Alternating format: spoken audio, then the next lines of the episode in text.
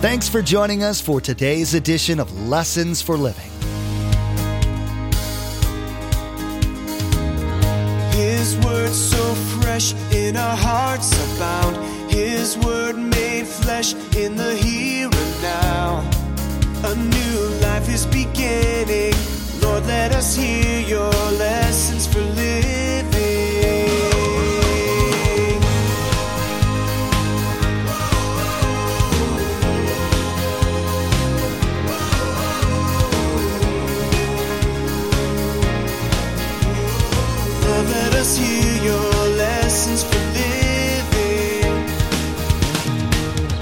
Here's what I want you to write. This is the key for you in the spirit filled life. Under his influence, under the influence of the Holy Spirit, it's a lifestyle that is continually renewed and refreshed. There's a one time baptism, but there's a refilling of that empowering that comes from God. When you read the book of Acts, it's obvious that the writer wanted you to understand that the Holy Spirit is the major player in the things that went on.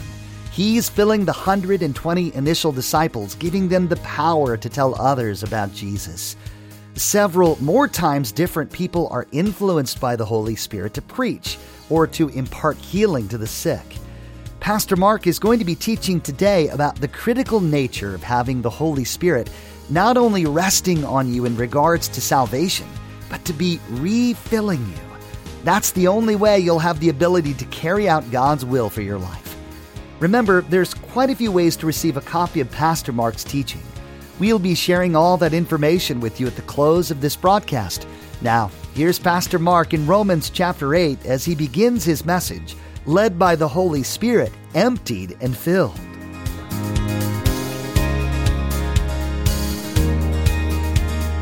Lord, let us hear your lessons for living. Now, this is our sixth in a series of being led by the Holy Spirit uh, to a life without borders. And today's teaching is called Emptied and Filled. You'll see why as we go through it in our passage. Now, we saw 120 people in the upper room who had been commanded by Jesus to wait there until the Holy Spirit came upon them. And we see in Acts 2 4 what really happened. All of them were filled with the Holy Spirit and began to speak in other tongues as the Spirit enabled them. You see, Jesus had said to the disciples, we learned there's three prepositions that are personal that we can have with the Holy Spirit. First one is the Holy Spirit is alongside us. Before you become a believer, the Holy Spirit convicts you. And some of you will become a believer today because the Holy Spirit's going to say to you, uh, you're not going to heaven.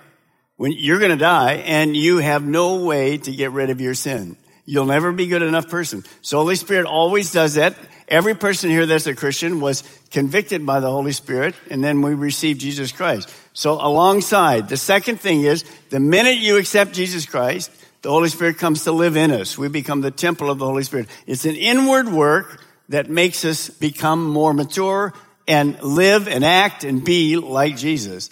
Then here's the third thing you can write down. This is why Jesus said, you have to wait in the upper room because there's more. What I had to minister, you have to have. Here it is. Empowered by the Spirit, where the Spirit comes upon us, or maybe you want to say overflows us. This is not an inward work, it's an outward work where the Holy Spirit empowers you and me to do the ministry of Jesus. Remember, Jesus had a mission. It's the mission for the whole church. The mission is simply this, Luke 19:10. Seek and save the lost. Everybody that calls on the name of the Lord will be saved. So that's the promise we have from God. And Jesus said to his disciples, you have to wait in that upper room because there's a distinct and separate indwelling of the Holy Spirit that takes place at conversion. And Jesus would say this kind of a statement. It, it's one thing to have the Holy Spirit in you at salvation, but it's something very different to be filled with the power of the Holy Spirit. Chuck Swindoll would say it like this. It's one thing to be a Christian. It's something entirely different to be a spirit filled Christian. Now our world doesn't really understand that, but we're going to explain that to you. So remember, all 120 of those Christ followers in that upper room were filled, overflowing.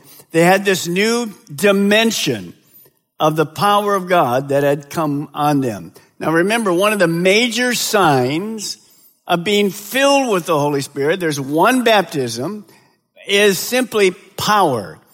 God's power to share the gospel, to be bold, not brash, but to be bold and, and using the witness of the word of God to people who are lost and need to get saved. Now, in Acts chapter 3, right after all 120 are filled, Peter and John walk to the temple area. There's a man there that has absolutely been lame for his whole life. Couldn't walk. Well, John and Peter had passed them many times before. But on this specific day, the Spirit led them to stop and pray for this man. And as they did that, God supernaturally healed the man and he began walking. Oh, he didn't just begin walking. If you had never walked before and God healed you, would you like get up and go, oh, this is pretty good? He went running everywhere, shouting that he was healed. Amen? I mean, come on. And so what happened is the crowd came. Along with the crowd came the Jewish religious leaders. They were not happy. They didn't like what had just happened.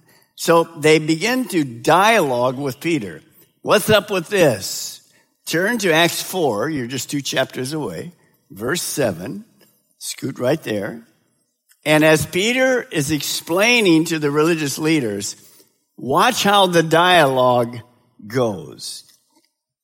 They brought in the two disciples and demanded, by what power they knew this was supernatural. By what power or in whose name have you done this? Now I want you to look at verse 8. I want you to follow it very closely in your Bible. I'm going to read it to you. Here it goes. Then Peter said to them, rulers and elders of the people. Is anybody watching? Did I read it exactly right? Thanks a lot. Of course I didn't read it right. What did I leave out? Filled with what?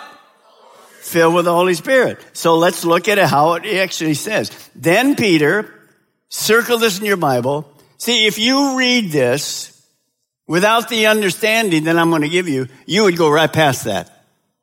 That doesn't mean anything to you. Then Peter, filled with the Holy Spirit, said to them, rulers and elders of the people. Now let me ask you a question. I already gave you the answer. In the upper room, Peter and John were there with 120. How many of them were filled with the Holy Spirit? Every single one. Was Peter and John already filled? Were they? Of course they were. They're part of the 120. Okay, did I, I must have missed some people over here. If 120 are filled, are they filled? Okay, they were already all filled with the Spirit.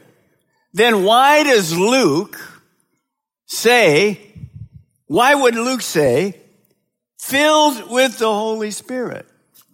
If being filled with the Holy Spirit is a permanent experience, happens one time, why does he add this? Well, you're going to see something in a moment.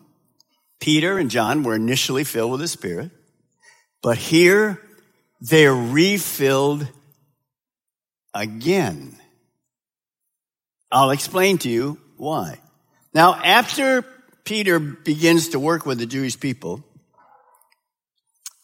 they say to Peter, don't ever talk about Jesus again. We don't believe in him. He died. He wasn't ever resurrected. Don't you dare ever, ever talk about Jesus again. Now, when Peter saw that, why did he need to be filled with the Spirit again? What is one of the evidences when we're filled with the Spirit? Can we respond in a weak way or in a bold way? a bold way.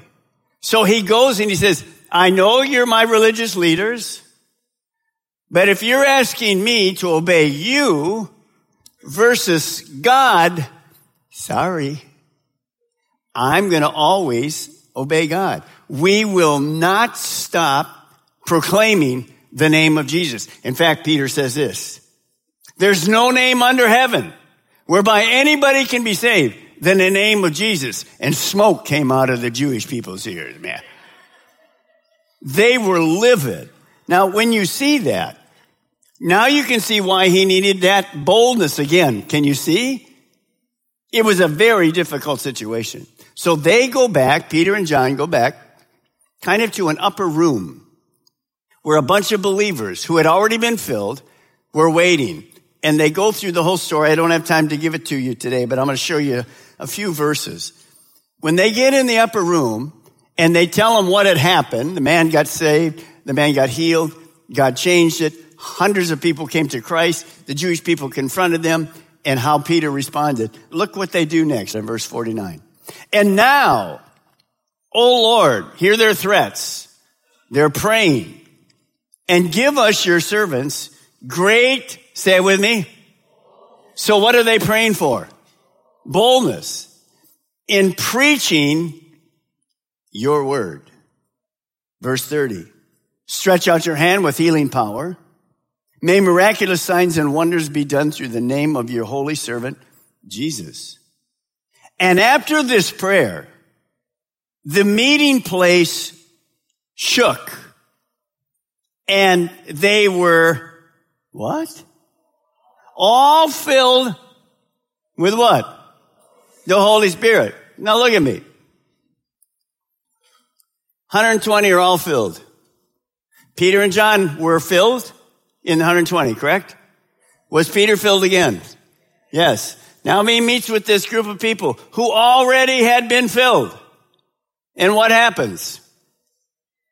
How many of them are filled again? They're all filled again.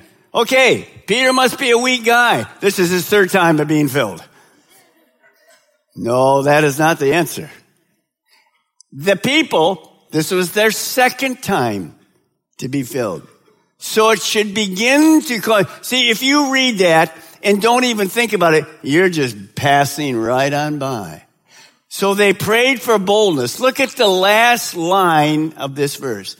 Then they preached the word of God with boldness. That's called an answer to prayer. They knew it was very dangerous now. Christians would be beaten, hung, crucified. They knew that they couldn't share the gospel in their own strength. They needed the boldness of the Holy Spirit.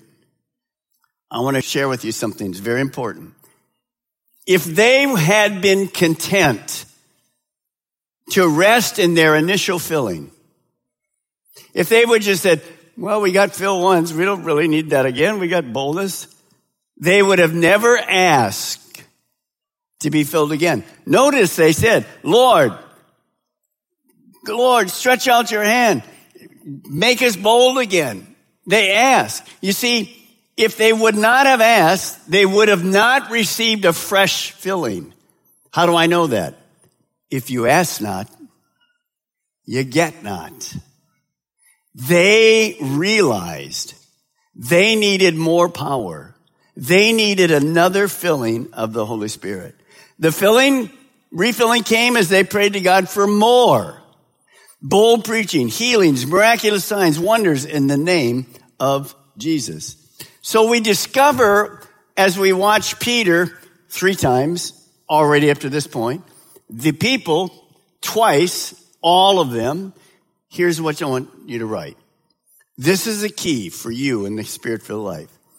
Under his influence, under the influence of the Holy Spirit, it's a lifestyle that is continually renewed and refreshed. There's a one-time baptism, but there's a refilling of that empowering that comes from God. Now, Paul understood that very clearly. And as you know, he's the prolific writer in the New Testament. Turn with me to Ephesians in your Bible, chapter 5, verse 18. Now, I know some of you are already asking, why did they need to be filled again? And I'll answer that question very shortly. So turn to Ephesians 5:18. Paul writes it like this. Do not get drunk on wine, which leads to debauchery. Instead, be filled with the Spirit. Paul says, in contrast with coming under influence of alcohol, wine, beer, hard drink, whatever, Paul says, when you did that, you were under the influence of alcohol and you did stupid things. How many can remember back in the days before you were a Christian, you got drunk a few times and somebody the next day came to you. You should have seen you last night. What an idiot you were. Really? Me? Oh yeah. I don't even want to tell you what I saw. How many can remember somebody saying that to you? Come on, be honest. While you were going in the toilet. How many can remember that? Okay. So what influence were you under? Alcohol. It had you. You were not who you were. You were like idiot. So Paul says, no, don't come under the influence of alcohol. Come under the influence of the Holy Spirit. The Holy Spirit. The real wording is this. Be constantly being filled with the Holy Spirit. In the original language, be constantly being filled with the Holy Spirit. In other words, Paul says, it's not just a one-time event. There's one baptism, but you don't live off of that the rest of your life. Well, Pastor Mark, I, I got baptized in the Holy Spirit when I was 47 years old. How old are you now? 63. How's it going? Pretty much the same at 47. How many times have you witnessed anybody? Uh, maybe once. So you really filled today? I think not. That's what Paul's trying to say. Now, I want to give you some verbs. I know some of you don't want to go back to English, but it's okay. The verb be filled is not from Paul. It's a commandment. It's not a suggestion. Well, some of you guys want to be filled? That's okay. No, it's a command. Every Christian be filled. The verb is actually plural. Well, Pastor Mark, I'd like to be filled, but I'm not really into that. Sorry, it's for you. It's for every Christian. Have the Holy Spirit alongside you, in you, and overflowing you. Every single one of us. The verb is also passive. Now, what does that mean? You can't fill yourself. The Holy Spirit fills you. Now, we see crazy things in some churches. If you watch TV much, some of the churches, they're out of balance, totally out of balance. And they'll be dancing around. Ah, ah, ah, they're trying to get the Spirit to fill them. The louder I shout, the more the Spirit's gonna fill me. You think? Holy Spirit's deaf? See, it's stupidity. You can't do anything to fill yourself. You yield to the Holy Spirit and He fills us. See, He's a gentleman. He's not weird. He doesn't do crazy things. And so it's imperative. It's a command. It's plural. It's for all Christians. It's passive. You yield to the Holy Spirit. And number four, it's present tense. It starts right now and it's a continual process. So write this down. To be spirit filled is to continually come under the influence of the Holy Spirit. Now, Pastor Mark, what does that look like? If I'm under the influence of the Holy Spirit, what does that look like? Well, look at verse 19. Verse 19. Speak to one another with psalms and hymns and spiritual songs. Sing and make music in your heart to the Lord. Always giving thanks to God and then complaining about everything. Oh, sorry, that wasn't in there. Always giving thanks to God the Father for everything in the name of our Lord Jesus Christ. Submit to one another out of reverence for Christ. Here's what I want you to write down. And when you write this down, you know what you're going to see? It's everyday practical. If I'm filled with the Spirit, I'm under His influence, it's going to affect my speech. It's going to affect my attitude. You say, well, Pastor Mark, I'm kind of a negative person. I like to point out everybody's faults. That's just my nature. Yeah, that's your nature, all right. That's your old nature. Not the Spirit's nature. So it's going to affect my attitude, my thoughts, my actions, and interesting enough, my relationships. See, my speech will be controlled. What will my speech be like if I'm filled with the Holy Spirit? I will be an encouraging person. I'll be a truthful person. What will my attitude be like? I'll be positive. I'll be grateful. I'll actually be gracious to people. You say, well, Pastor Mark, that's not me. Hello. That's because you're under the influence of the Holy Spirit. See, of course it isn't you. Number three, my witness will be controlled by the Spirit. I'll want to talk boldly about Jesus Christ. And my thoughts will not be carnal thoughts. I'm going to think like Jesus. As I think, I become. That's my actions. And notice I mentioned it's going to affect your relationships. Look at the last thing. If you go on in Ephesians chapter 5, you will discover that Paul addresses families husbands, wives, kids, work, church, all the relationships we have with people. It's going to make our relationships healthy. And when you see that, is there one thing that I need in my marriage? I need to be under the influence of the Holy Spirit so I can be a godly husband and my wife can be a godly wife, which affects our children. See, and that's a whole different picture than we have from the world. Now, I know some of you are going to say, Pastor Mark, why do I need to be continually filled with the Holy Spirit? Come on, really? Well, I'm going to give you a very scientific term, and you'll understand the term when I get to it. So listen up. Here we go. D.L. Moody, one of the greatest evangelists of the 19th century, was asked why he needed to be filled constantly with the Holy Spirit. He replied, now get ready. You'll have to define it later. He said this, the reason I need to be filled with the Holy Spirit constantly is because I leak. Figure that word out. I leak. Well, like the Holy Spirit just comes out of me. Today, Pastor Mark talked about more ways the Holy Spirit has a relationship with the Christ follower. Pastor Mark warned you against pride thinking that you can run your life better than the Holy Spirit can, and how difficult it is to follow Christ with a prideful attitude. You learned why the Bible speaks of continually being filled with the Holy Spirit and how you can facilitate that in your own life. We know social media is a big part of everyone's lives, and it's a great way to stay connected with each other. We'd like to add a little bit of joy and Jesus to your Facebook and Twitter pages, so come like and follow us. You'll be able to keep up to date with all the latest information about Pastor Mark, the Ministry of Lessons for Living, and the church behind it, Calvary Chapel, Melbourne. Visit lessonsforlivingradio.com and follow the links to connect. That's lessonsforlivingradio.com. Well, this finishes another portion of Pastor Mark's teaching led by the Holy Spirit. Next time, he'll continue instruction about the importance of the Christ follower to have the Holy Spirit inside, all around, and poured out on them.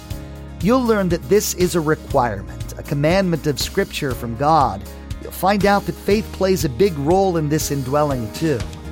We wish we had more time today, but we will have to pick up where we left off next time as Pastor Mark continues teaching through this series called Led by the Holy Spirit. That's next time on Lessons for Living.